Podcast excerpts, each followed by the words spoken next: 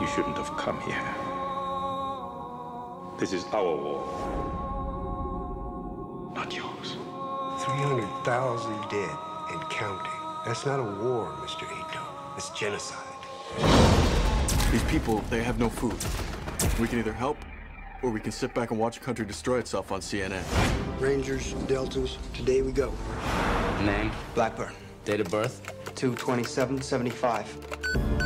I was trained to fight. Were you trained to fight, Sergeant? I was trying to make a difference. So guess what? You're going out today. What? It's what you wanted, isn't it? Oh, yeah. Hell yeah. Just remember when everybody else is shooting, shoot in the same direction.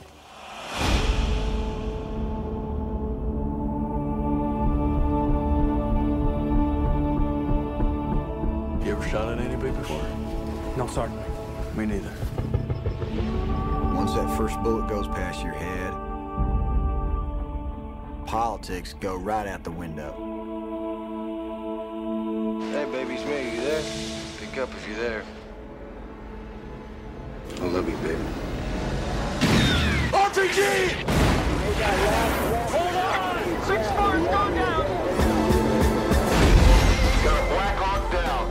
My men are surrounded by thousands of Somali militia.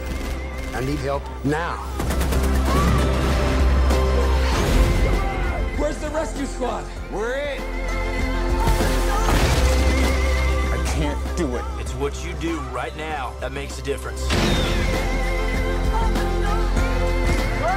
People ask me, why do you do it, man? They want to understand it's about the men next to you. Don't let that man crawl! Somebody help that man! That's all it is. No one gets left behind, you know that.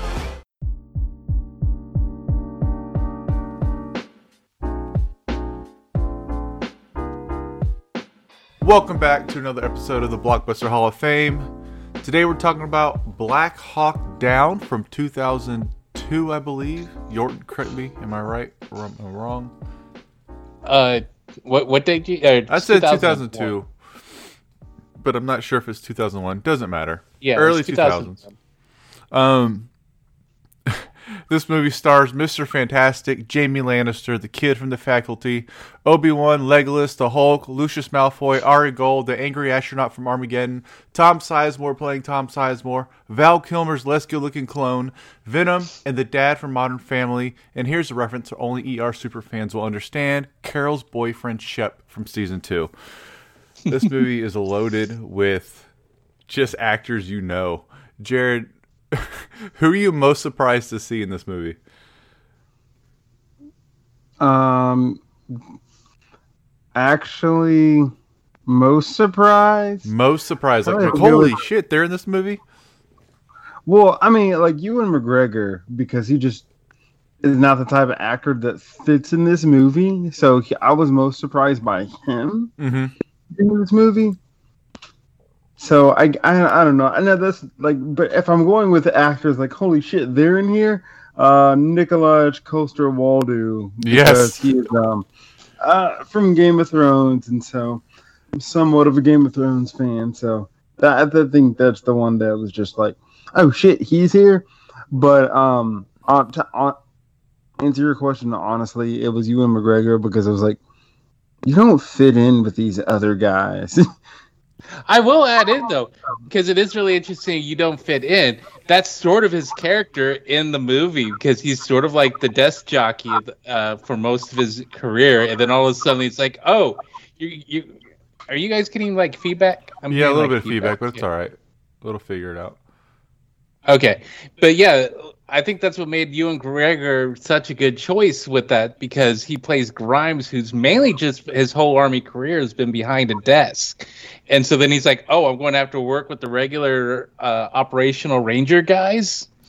So yeah, the point that you brought that up, I thought it, it really helped with his character. I think, to Jarred's point, it doesn't work. He doesn't fit because of what we know about Ewan McGregor now. But I feel like back then it's like, oh, this guy's a good actor. It works in this role. But now he's just Obi Wan, you know. and so it's weird seeing Obi Wan in this movie, man. But he was right. Watching Jamie Lannister pop up in this movie, I was like, I knew this movie had a lot of people. In a million years, I never would have guessed he would be in this movie.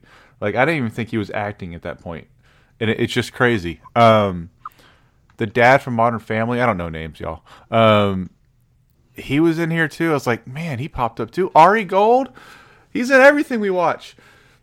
He's in everything. Um, he was in it. I mean, it's just weird. It's like everyone said Ridley Scott's making a war movie. All right, I'll take the minimum. Just put me in that movie. It's kind of what it felt like. Yorton, out of the 100 million times that you've seen this movie, this time watching it, who did anyone pop out as like they're in this movie? Like you, you just didn't. It didn't click. Not not for me, just because I've seen this movie so many times that no one surprised me this time. I think though rewatching it, I forgot how much I love the soundtrack to this movie. Mm-hmm.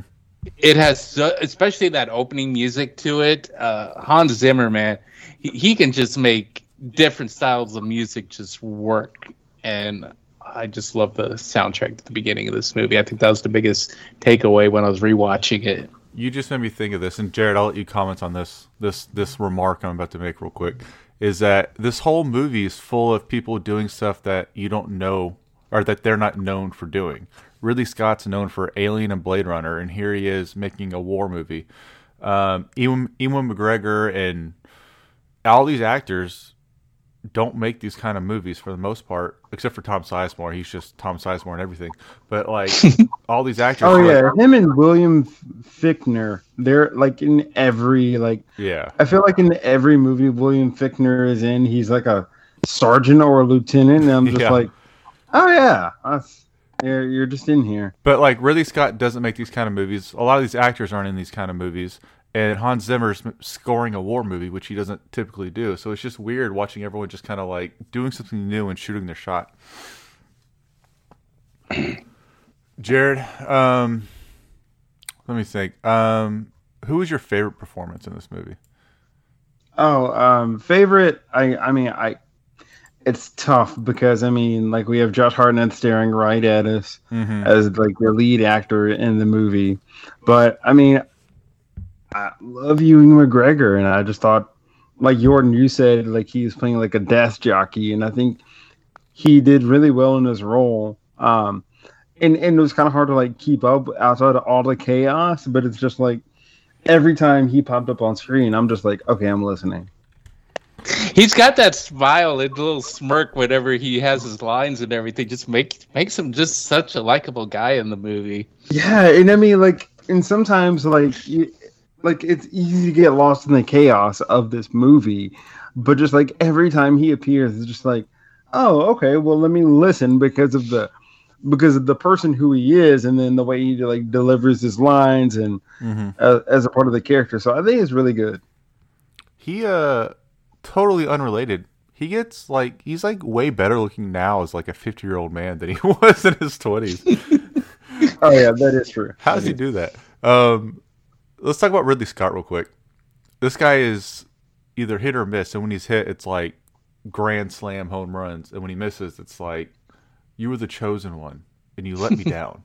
It's it's all over the map. Yorton, we kind of talked about this last week, I guess. Um, do, do do we want to do a Mount Rushmore of Ridley Scott films? Yeah, let's do it. Okay. Yeah. Um, mine's pretty obvious. So I'll let you guys go. Uh, Yorton, since this is your movie, man, let's talk about Ridley Scott. What are your four favorite movies from him? I would definitely have this one up here. Uh, Gladiator. I would have uh, The Martian. And what was the other? If you don't put Alien on this list, I was going to put Aliens. I was saving Aliens for last. what? That's three already. Well, no, that's four. Because I have uh, Yeah. Gladiator. Mount Rushmore is only four. Oh, yeah, right. Okay, I'm good then. I just that's why I was like, you mother. it's all right. It's your list, Jarred. What, what do you got, man? Uh, this is tough for me because he has some good movies. Um, I'll, I'll start out with honorable mentions that aren't going to make the cut. Okay. Um, the Counselor, I think that's a deep cut. A lot of people like it was kind of hit or miss for some people because of the cast that it had. Is that Um, the? some Uh, people had yeah, that's written by Cormac McCarthy.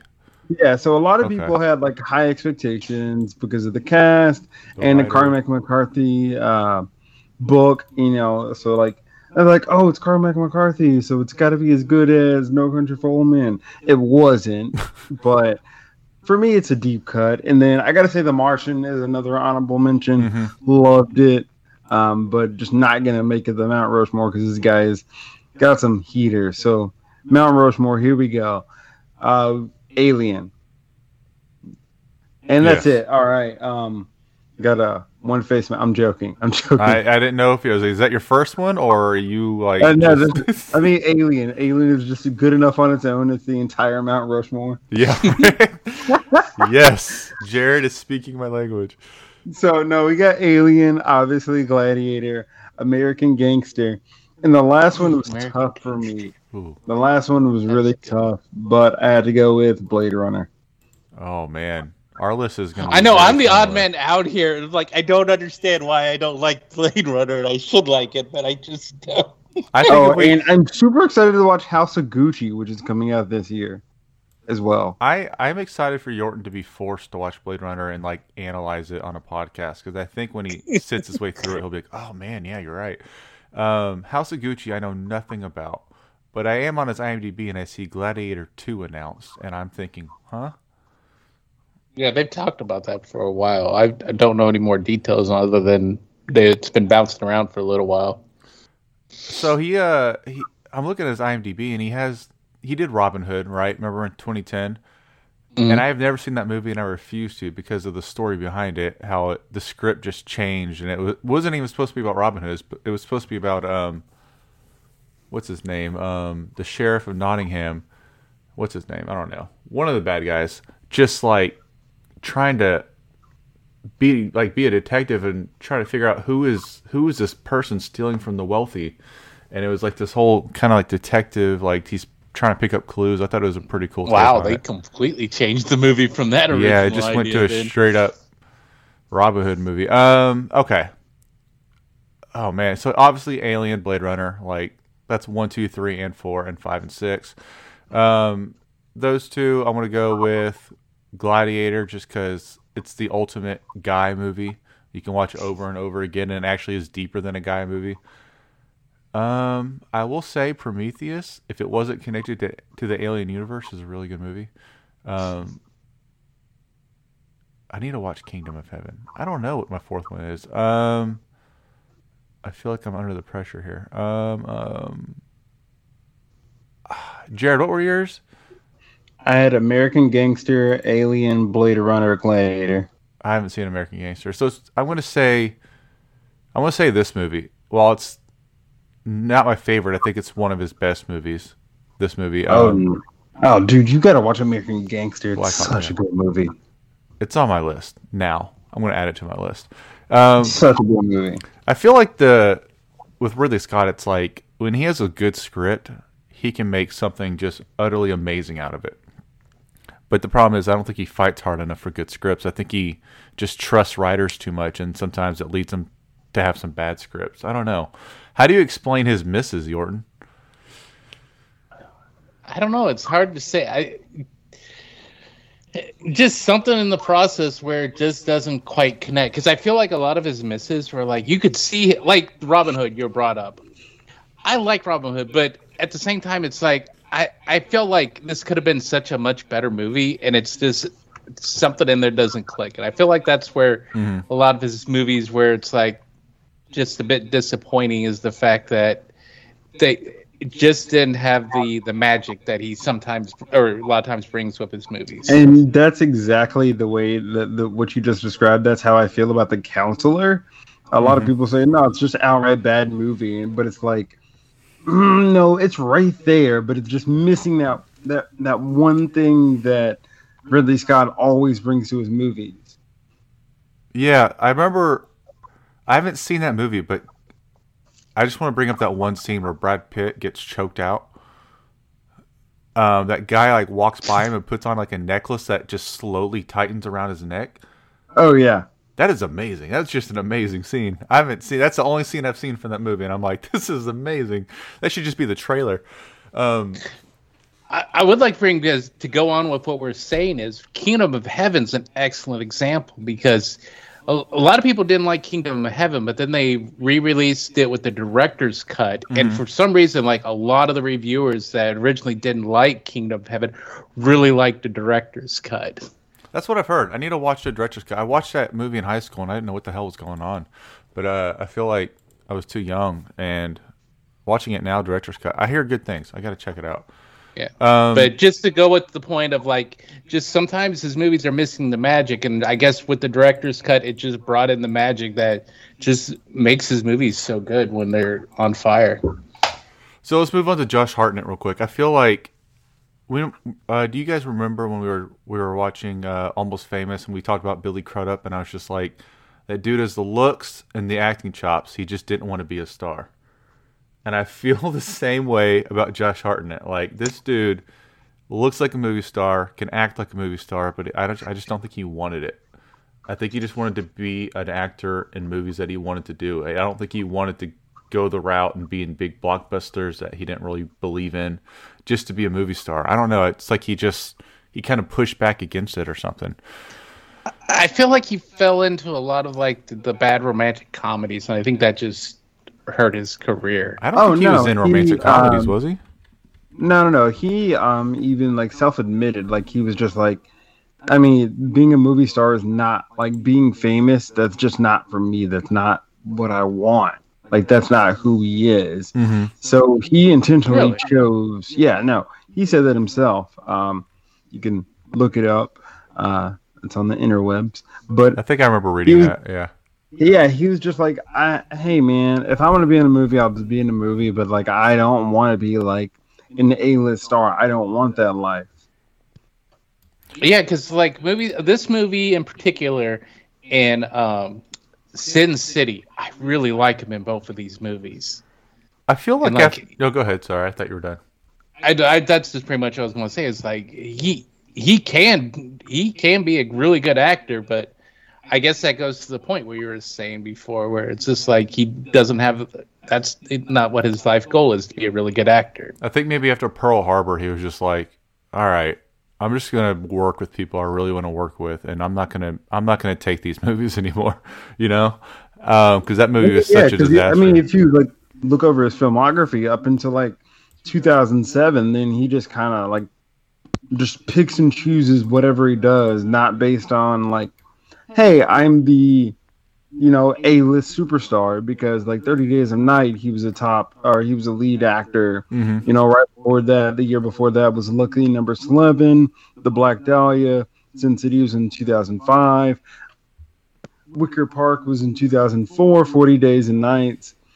Love that movie. 40 Ooh. Days and 40 Nights. Love that movie. So no, like I mean, like if you look at his filmography, you're like, oh dude, you're like A list, A list, A list. Then right after 2007, it's like, well, what are these movies?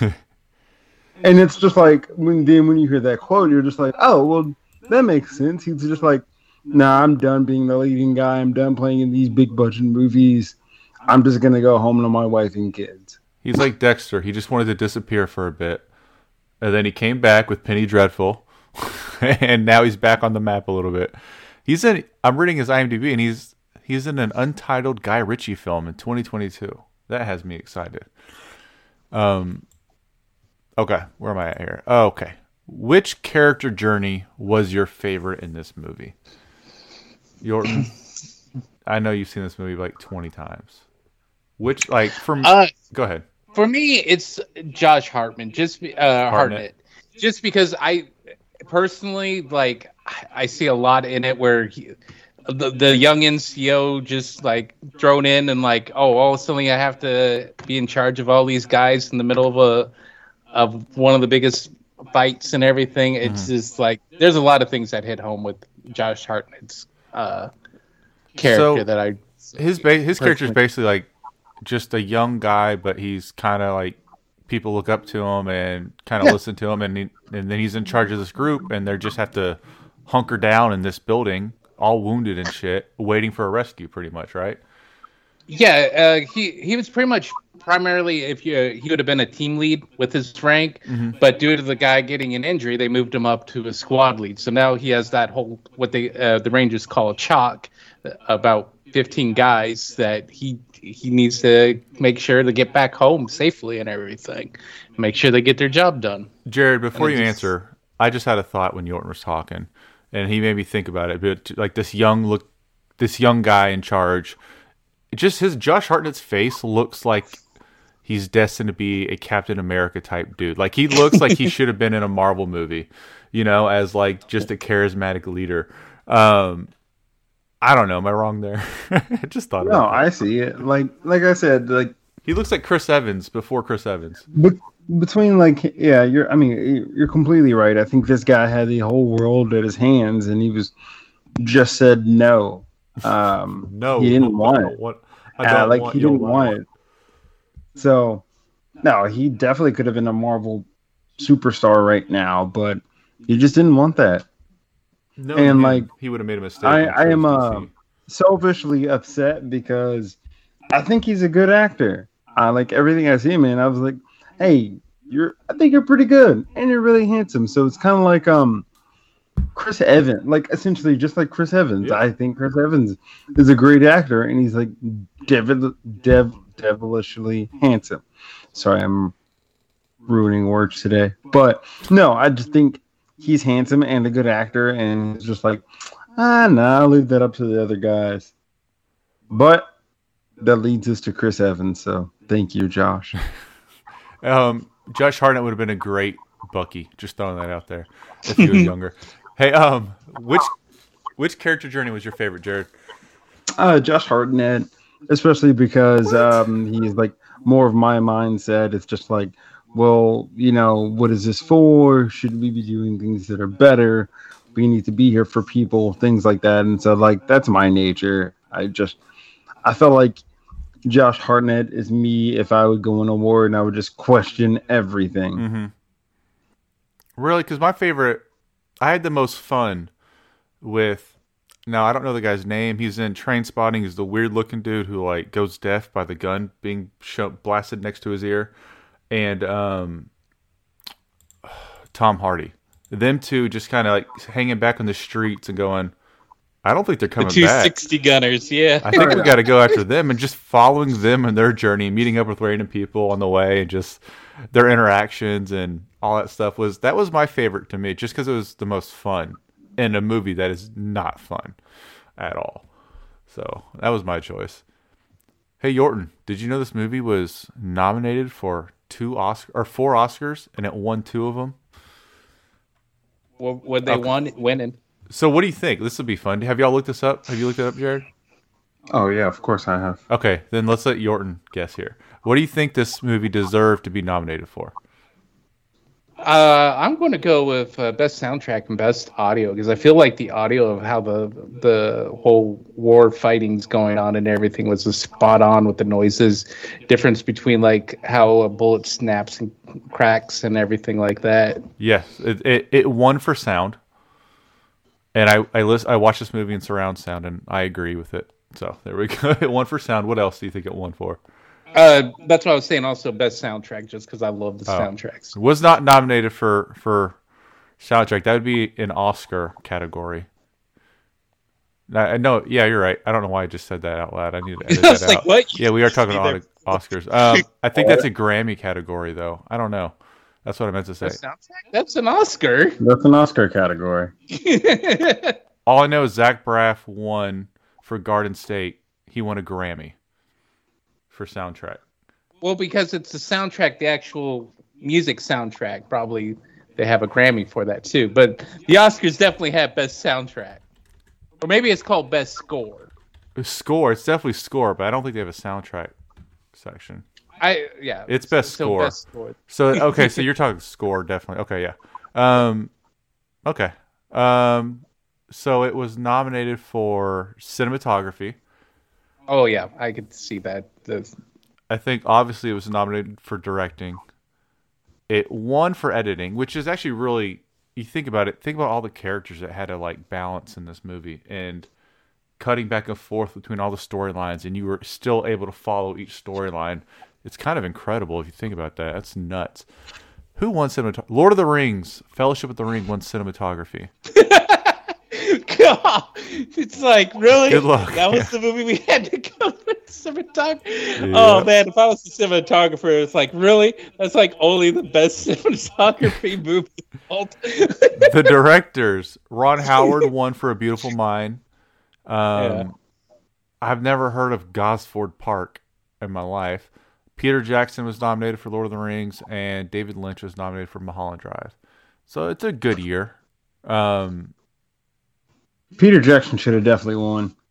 yeah, I haven't fully seen A Beautiful Mind, but I Oh, it's a great movie. I just think Lord of the Rings Fellowship was the best of the three, but obviously they gave all the awards to the last one, yeah and so I was like, I think this is the best of the series, so this should have won the awards. I, I just think like there's quite a few directors who could have done a beautiful mind and it would have been probably just as good. Where I don't think many directors could have done Black Hawk Down or Lord of the Rings, you know. So I'm with you there. Um, okay, Jarred. Before we let Yorton just destroy us with his notes, we're going to do trivia early. I want you to go over your note, your notes. Do you have any notes you want to go over for this movie? Um, I just it's chaos and just trying to keep up with everybody's name was just a moot point. I just there there were parts of the movie where like I enjoyed, but it was just kind of like exhausting. Mm-hmm. It felt like a well did Michael Bay movie. and in the sense where it's just like oh there's a lot going on but it was a, a little bit more cohesive and less like uh, like just like in your face like death explosions and like things going boom. And in this movie it felt like natural in that but it's just like it's still a bit like too much. And it's just like we're guys going into it. It's a war and action movie but i think we've seen plenty of like war movies that have done this the right way i, I wouldn't say plenty um definitely with saving private ryan is what i'm trying to get at The first twenty Um, minutes for sure. they well i mean they just blended like action really well with like story and characters Mhm. and i felt like this movie kind of like didn't focus on the character like they had like so many characters and it's just like you could have focused on them but they didn't really do that much where they would just default to like more violence and i don't know man. Maybe i'm just getting old and it's just i don't i'm, I'm cool on this violence man. But i will give this movie major kudos. Made me want to dig up my playstation and try and play um, call of duty uh, 4 which is the best call of duty game made. So i really do do like that. But yeah no man. I just for all that it's worth i enjoyed it but it's just i'm definitely not gonna not not not gonna revisit So I got a couple notes here in response to that. One, could you imagine if Michael Bay directed this movie? There'd be a lot more hero shots. There'd be a girl in scant clothing somewhere in this movie. You know, like it would just Where'd be a come different movie. They would find a way to put a girl in clothing, like running out of a building in like a bikini. Um, a lot more hero shots. One thing I like about this movie is there weren't any hero shots. You know, it was just oh sorry sorry. No, sorry to interrupt ray. There you just reminded me of because when you're talking about like shots i fucking hate when they put filters over the camera Mhm. to make it seem like more dark and gritty. Dude i don't know no one fucking cares. Like oh we're in a third world country. We got to put this filter over it. And it's like motherfucker i know we're already in the third world country. You don't put a filter over it. I hate when hollywood does that but they're just like, oh well, you know, we're on location like here in some, you know, first world country. So we got to put a filter over to make it seem like a third world country. It's like you don't have to do that if you set the scene. Yeah. We get it. And like Hollywood does that, like they still do that shit. Oh, hey, we're going to Mexico. Let me put like a brownish yellowish tint over it to Yeah. show that we're in Mexico. And it's like, motherfucker, the sh- the sun shines the same in Mexico as it does in America. Like, what are we doing here? I wonder if So- this was before fatigue of that filter craze kicked in, though. You know, I think this was around the time that it like gained its biggest popularity. So like in this movie, they're like, oh no, it's like really popular now because I want to say like Ocean's Eleven came out around this time as well, and Ocean's Eleven had a filter over their camera. Dude, you're in fucking Vegas. Mm-hmm. What? What's the, what's the reason with the filter? Sorry, Um, go ahead, Ray. No, you're fine. I forgot what I was saying. Oh, uh, Michael Bay. Oh, number two. Um, you're right. This movie is exhausting, but it's like Yorton. I'll say this: this is one of the best movies, probably a top three movie that we've watched on this podcast. But if you're gonna sit down and watch this, like you need to schedule time out of your day. You need to have some bottle of water next to you, and you just need to like, because it's it's not something you just hop in and out. Like it, Mm. it it requires an investment of your time and your energy because it really like and I think that's part of the job of the movie is to put you in that spot because you feel like you're getting shot at half the time you know like Ridley Scott did such a good job of just putting you in these shoes um and I also feel like man as much as as good as this movie was in my in my little man cave I feel like it's like Interstellar if you saw this in theater you were blown away you know, I feel like this is a perfect theater, like its best experience in the theater on a big ass screen. Um, I, I do like that it's a true story, and he did his best to really honor everyone who was there and not ham it up for Hollywood. You know, it seemed real gritty and real, and I, I appreciate that.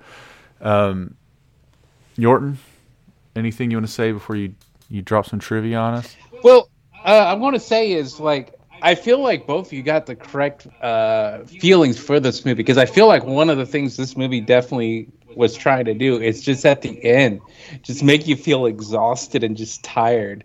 I was sweating. And, yeah, especially for me, um, the uh, what they call the Mogadishu Mile. That last like two and a half mile run that the guys have to do at the very end Mm-hmm. after do, being in the middle of an 18 hour firefight to get to the stadium to be for safety and everything. And that that that that's something that I always in, just thought they did a great job. Just feeling like, man, you get done with this movie, and you're just like, I feel like I've been through the ringer, and I that it, it's hard to explain, and then just how someone should feel at the end because yeah, they had to sum up a 18 hour uh, conflict in two and a half hours, and I felt like the movie did a really good job of getting that out. And even when you guys' responses both were for me, uh, were sent out was how you felt exhausted. I felt like the movie did its job with that. All right, Uh, hit, hit us with some trivia. Okay. So I'll hit you with some. Um, so the really cool thing about the the movie, the helicopters that were being used and everything in the movie were actually flown by the 160th Special uh, Operational Aviation Unit. So th- that's the same unit that was in uh, the actual Black Hawk Down. Oh wow, okay. And- so Josh Hartnett wasn't actually flying the. I'm joking. no, they weren't actually flying the Black Hawk. But because of them having the 160th guys in there, there's some like the craziest, best helicopter pilots that the Army has. They were able to do like crazy stunts. So, like, both of the crashes, um, up until the part where you see them flip and everything, that's real helicopters going in and doing side motions and stuff like that. And then they would add in right before it hit CGI and everything for it. Yeah, that's really cool that they they put those guys back to work. You know, they gave them an extra job to do. I like that a lot. What else, man? Uh, uh, the cast they all went through. Uh, all the Rangers went through Ranger school for about four weeks, and the g- guys who were on the Special Forces teams did like a two-week camp, just learning the basics of like Special Forces mentality and like tools and trade and stuff like that. And at the end of the guys in the Ranger school, um, the guys that were teaching the uh, the actors and everything, they left them all notes like, "Hey, man, I, I see you tried uh, you tried real hard to uh, uh, go through this class and everything, and I'm glad that you guys will sh- uh, show us respect in the movie and everything."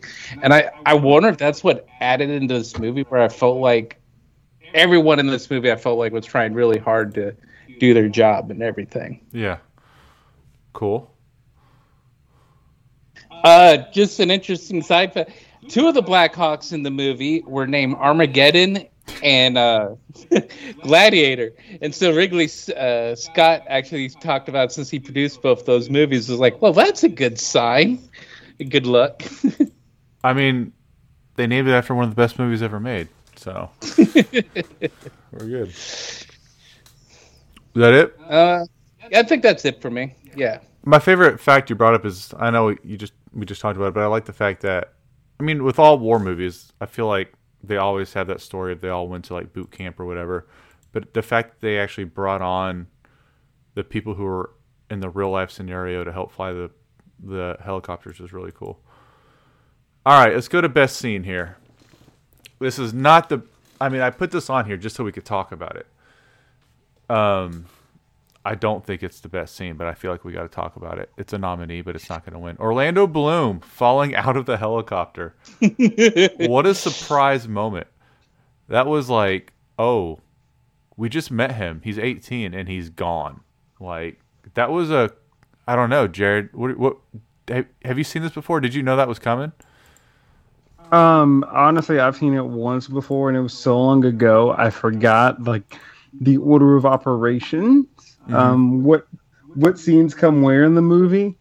And then when I saw Orlando Bloom, I was like, that's one part I did remember. I was like, oh yeah, I remember. Mm-hmm. He dies shortly after he appears, and I'm like, oh, oh god, this is what starts it all. I forgot.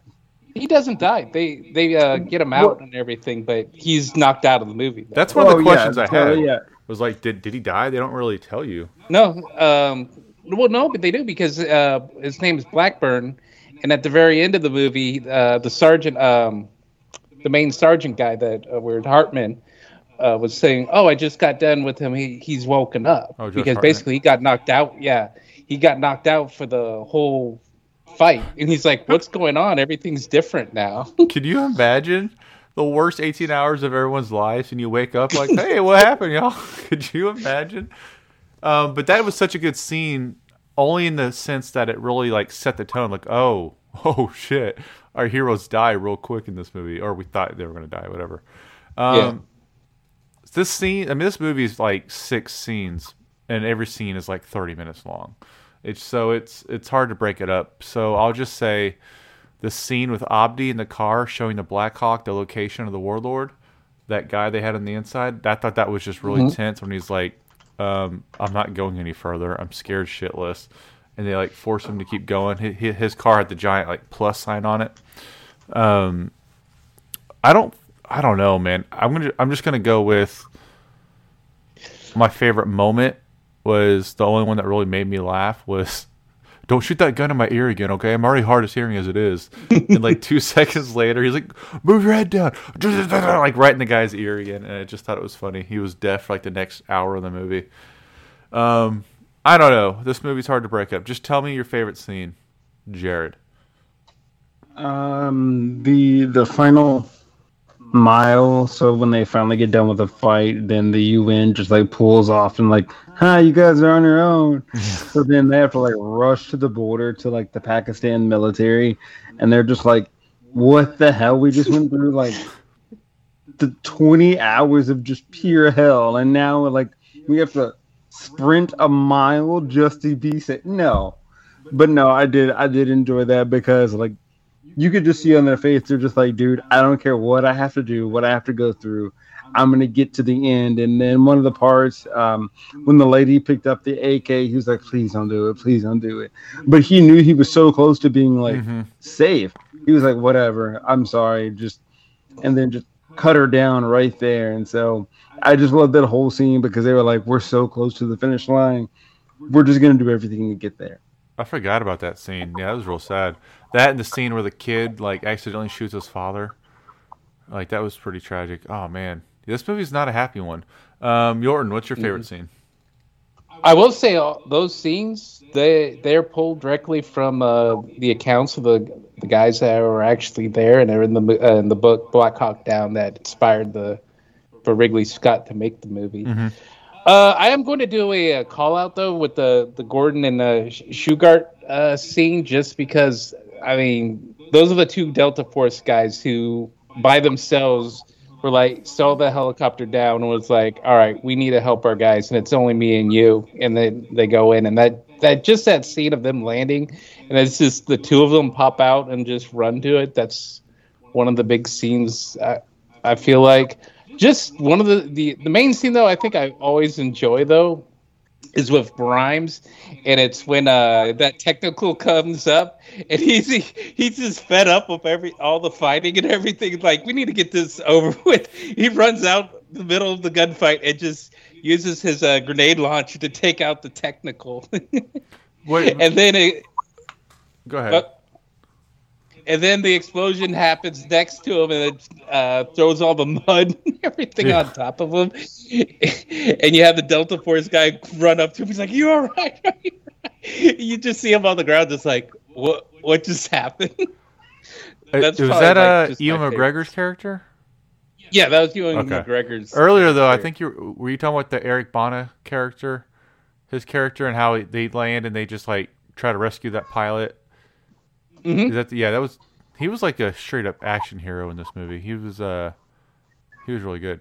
Um, Yeah, those, those two guys that were in there, they I don't know if you saw the end credits, but uh, they ended up getting the uh, posthumously, posthumously awarded the Medal of Honor, and it's the first time since Vietnam War that anyone got the uh, Medal Ar- Arm ah, Medal of Honor in uh, United States Army and they like since Vietnam. they kept going back out too. That's what's crazy. Like they were safe and they just kept going back out there.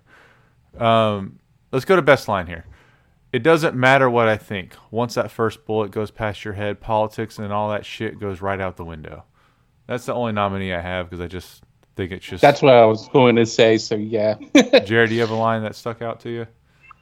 Nope, going with that one. Hey, so if our tone, listeners, is pretty not as high energy as maybe the last pod, it's because this movie's not. It's not a happy-go-lucky time. It's a really great movie, but man, it's like it doesn't leave you feeling good about yourself or or war or anything. It's just like, damn, that was. I'm gonna go shower and hug my daughter. Um, Yeah, dude, it's it's a brutal movie, folks. yeah, It's it's it's gnarly. that's all I can put it is it's brutal. It will leave you sad. It will leave you questioning everything. And um, y'all call me a sicko for loving Hereditary so much. Um, I'm calling Yorton a yes, y'all did. Um, I'm calling Yorton a sicko for smiling. Uh, with Ray, Ray and I are just like, hey man, this movie's sad. It's intense. It's a lot. Kind of, kind of just want to like clear my palate of it. And Yorton's just like grinning ear to ear. We're like, I can watch this again right now. and we're like, let's go watch Elf and cleanse our mind. Um, Yorton, Let's I, watch. I'm gonna try to give Yorton some credit here. He uh he did serve. He went to you went to Afghanistan, right? I went to Iraq. He went I to did go Iraq. Okay, Afghanistan. so he saw some action. He and I feel like anytime Yorton, like I remember after watching a Hurt Locker, Yorton was like, "Man, the sound of the bombs going off is just like the." I was like, "Wow, I didn't." That's not even something I even noticed. Like, well, yeah, the Hurt Locker. What I liked about the explosions with the Hurt Locker is the fact that typically in movies they use flame a lot. yeah, In Hurt Locker, it is just you see the concuss and the dust and everything, and then they get the shrapnel flying in the air. But there's not much flame, and so that's really truly how when you see explosives go off and everything. And guys, this is Yorton right here. This is why he loves this movie for the small details, and it reminds him of uh, what real war is like. I guess nowadays. Um, okay, MVP of the movie. Oh shit! Which one of the twenty people are you gonna pick? Just Ridley Scott, Josh Hartnett, Hans Zimmer? Like, where are we going with here? Eric Bana. Eric Bana was awesome. Yeah, no, I so I wanted to pick Eric Bana, but I gotta go with Ridley Scott, man. With all these actors, um, with just this story he was trying to tell, trying to keep it cohesive. Uh, a lot of actors trying to just like build in like how intense it was to make it seem so realistic and just tie everything together with the Hans Zimmer score. Nah, I gotta go Ridley Scott for this one. Yeah. I'm either going Ridley Scott or the editor of this movie, who I don't have the name of, but I'm just going to go with Ridley Scott. Yorton, who do you have? I, I've got Ridley Scott. I this movie was just s- crazily well directed. I feel like between everything for the sound, the editing, the music, the actors just bringing in their A game. I feel like with this movie, yeah, I have to give it to the director who put it all together. It's crazy. He's like a pitcher, you know, and like his his go-to pitch is a fastball, which is I guess the equivalent of a sci-fi movie, right? With Blade Runner and Alien. Then he's like, I also have like this in my pocket, right? And I can do a war movie too. I could th- I could throw a curveball at you. It's crazy how he can just I don't know. He's he's not pigeonholed. He he can just give him a good script and he's he's gonna he's gonna hit a home run, man. He's awesome. Um, six man award. I mean, there's so many nominees here. Take your pick. I mean, I don't care who y'all pick. I'm not gonna. I'm going to go you. with Eric Bana with this one with the six man, just because I I enjoyed his character quite a bit as uh the- as Hoot. Man, he, he kept And going back just out nailing. there. He kept going Yeah. back out there, and it reminded me of that one character who was like, I don't know his, the actor's name, but he's just like, they kept telling him, "You could stay, like you don't have to go back." And at the last minute, he jumps on the Humvee to go back out there. You know, uh, it's just funny seeing the two sides of it. Like, I don't want to go back out there, but I ha- I feel like I have to. And then Eric Bana's like, I got to go back out there. Yeah. Eric Bana's a good pick. Dude, he pulls off of, of what like the mentality and just like the look of a special forces guy so well. Oh, yeah. it's just like man, He belongs in the Tom Clancy verse. He'd be a great, um, not Jack Ryan, but what's Clark? his name? Clark. Clark, yeah. Um, Jared, who's your six man? Definitely gotta go with Eric Bana as well. I'm with you. I'm with you as well. I'm going to shout out the blonde hair, the beautiful, um, damn it, what's his name? Um, from Game of Thrones. Damn it, this joke's not working because I can't remember names. Lannister? Who? I can't say his name. Nikolaj Coster-Waldau. No, his real name, the Game of Thrones. That was his real I know, name. joke. What's his name? Uh, what's his name in Game of Thrones? Oh, Jaime Lannister? Lannister. Jaime, Jaime Lannister. Lannister? That's that's that's I his real said name I now. said both names. That's his, his real actual name. name. Jaime Lannister. He doesn't have an actual. Yeah, name. he he played uh, Gordon, uh, one of the two guys who won the Medal of Honor for uh, for this. Well, he's Uh, he's my shout out here because I did not Yeah. expect to see No. him in this movie. He he did a real well, good job on it. That's that's a good shout out. Who are you shouting out? Any Yorton? Who sh- shout out? You know what? I am going to go. Uh, I'm going to go with the 260 Gunners. Just I, I felt like they they were a good break in the the movie. That was the two guys that just sort of get left behind a bit, and they have to go and track down where everyone went. Yeah. And yeah, the 260 Gunners, man, they they were a nice little uh, breather moments a lot in the movie. Jared. Um, I gotta go with. Um, I gotta go with Michael Bay getting nowhere, or just Michael Bay getting nowhere near this movie. yes, the any everyone involved keeping Michael Bay far away from this. I I got to shout out to them because Michael Bay would have certainly ruined this fucking movie. Oh Well, if you wanted a movie similar to this that Michael Bay did, uh, we could watch 13 Hours. I'm good. Or we could not watch another Michael Bay film unless it's the original Bad Boys. I'm not or a The hater. Rock. I think he Not can a make hater. a good I, movie. yes, I am a hater. Fuck Michael Bay. I think if you're in the right mood, Michael Bay could be a good time. I Um, said unless it's The Rock or the original Bad Boys. the first Transformers is a good. It's a good movie. The you, uh, you okay? Correct that. Dial it back. I thought you were going to say it's a great movie. No, no, not great, but it's a Great. fun. Do not lie to our listeners. Um, hey, any nitpicks with this movie, Yorton? You're the one to have nitpicks here.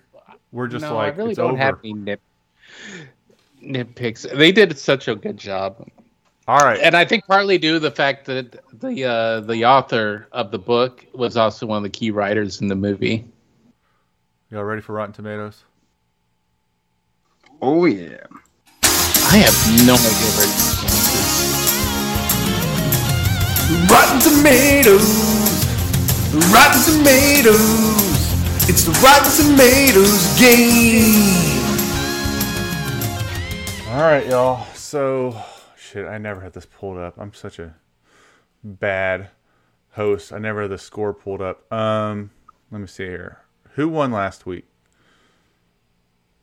You think I'd figure? I it don't out? know.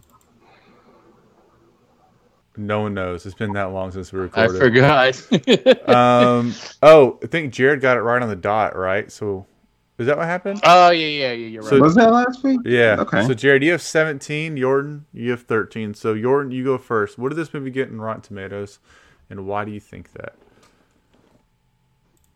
Hmm, that's gonna be a tough one to go.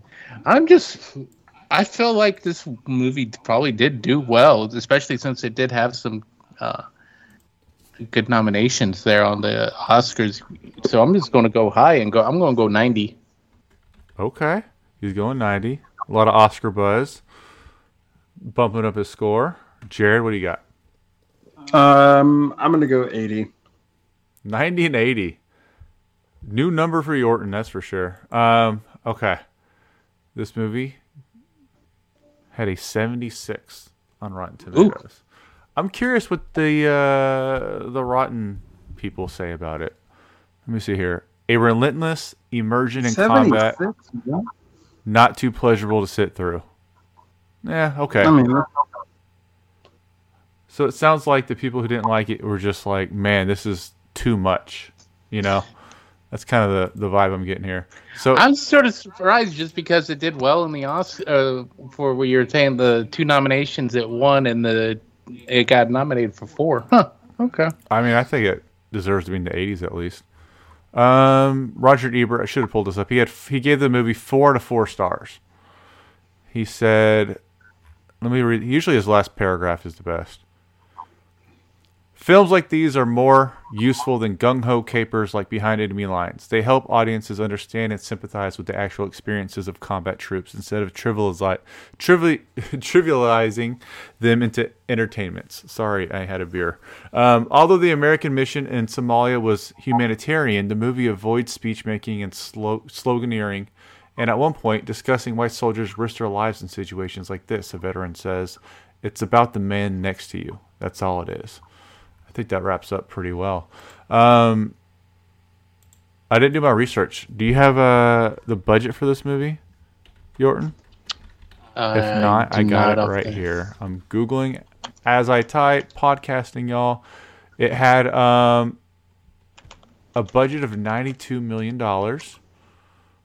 I don't know if it was a hit at the box office. I know the DVD sales must have been pretty good, and it made 173 million, so it, it doubled pretty much. Um, Jared, I think you and me are both in agreement here and say this is a really good movie, awesome movie, but we don't ever plan on watching it for at least another 10 years. Oh, no. It might be another 10 years before I watch this movie.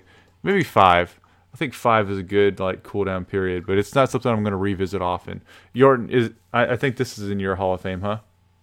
Oh yeah, it yeah, it's definitely in my Hall of Fame. But I think you watch it differently. You don't. You don't get wrapped up in it. You're just like the technical side of it is what attracts you to it, right? I mean, I do get wrapped in it uh, emotionally and everything, but yeah, I do. I do admire the movie a bit because it gets. I feel like it's one of the best representation of like modern combat in the, and I feel like very few movies get right, and that's one of the things I love about this. All right, so and it's my turn to pick a movie for next week. My favorite director is Danny Boyle. I love Danny Boyle, even when he misses sometimes. His movies are at least always very cool. Um, he has a certain style. I don't even know how to describe it, but he he can make a Netflix movie into something worth watching. You know, like those Netflix cheap movies they put out. If you give him that script, he can make it something worth going to the theater for. If you gave him that script, I feel like he's just such a good director. He can raise the quality of a script. Um, and there's a lot of movies to pick from, but I figure uh, let's have some fun. Let's have let's uh let's let our eyeballs look at something beautiful this, this time. We're gonna watch Sunshine. A little bit of a palate a palate cleanser there. Well, if I wanted to pick a palate cleanser, I was gonna pick um, Okay. yesterday, the movie about the like if the Beatles music just disappeared one day and only one guy could remember them. It's a really good movie. Mhm. But we're gonna watch Sunshine. Sunshine is just a a fun sci-fi movie, and it's really cool. Jared, have you seen Sunshine? Yes, I have. I think it's very good. Yorton, have you seen Sunshine? I think we talked about it. I've seen it. It was just more though when you said like the way you described it. I was like, that's not how I remembered Sunshine, but I really do like Sunshine. I mean, maybe But yeah, fun's the Sunshine's wrong not word, really a- but it's a lot of actors, good actors doing good good stuff. Yeah. Because you made it. Not really a palate cleanser. Do y'all want a palate cleanser? Should we switch it up? No, no, I'm I'm good. no, with no, no, no. Sunshine, Oh, but it's I'm- the fact that you were like making it sound like it's a lighthearted movie or something. Yeah, and and you're I like, was just like- Sunshine. I'm like, Sunshine's a really good movie, but I wouldn't say. Re- remember, they're trying to restart the sun from destroying everything. From burning out and destroying the in Yeah, the, yeah. in the solar system. So I probably uh, built But up hey, the yeah, movie palate wrong. cleanser, right? I, I built the movie up the wrong way, but hey, whatever. Um, it's still a movie that I've seen. I haven't seen in probably six years, but I d- when I first watched it, I probably watched it like five times within two years because it was just like, wow, this would be so cool. It's just a cool movie. Um, I'm, excited to rewatch it and see if it holds up. I know it has a lot of uh, a lot of people are unhappy with how it the third act goes, but I always thought I liked it. So cool. So until next time, y'all.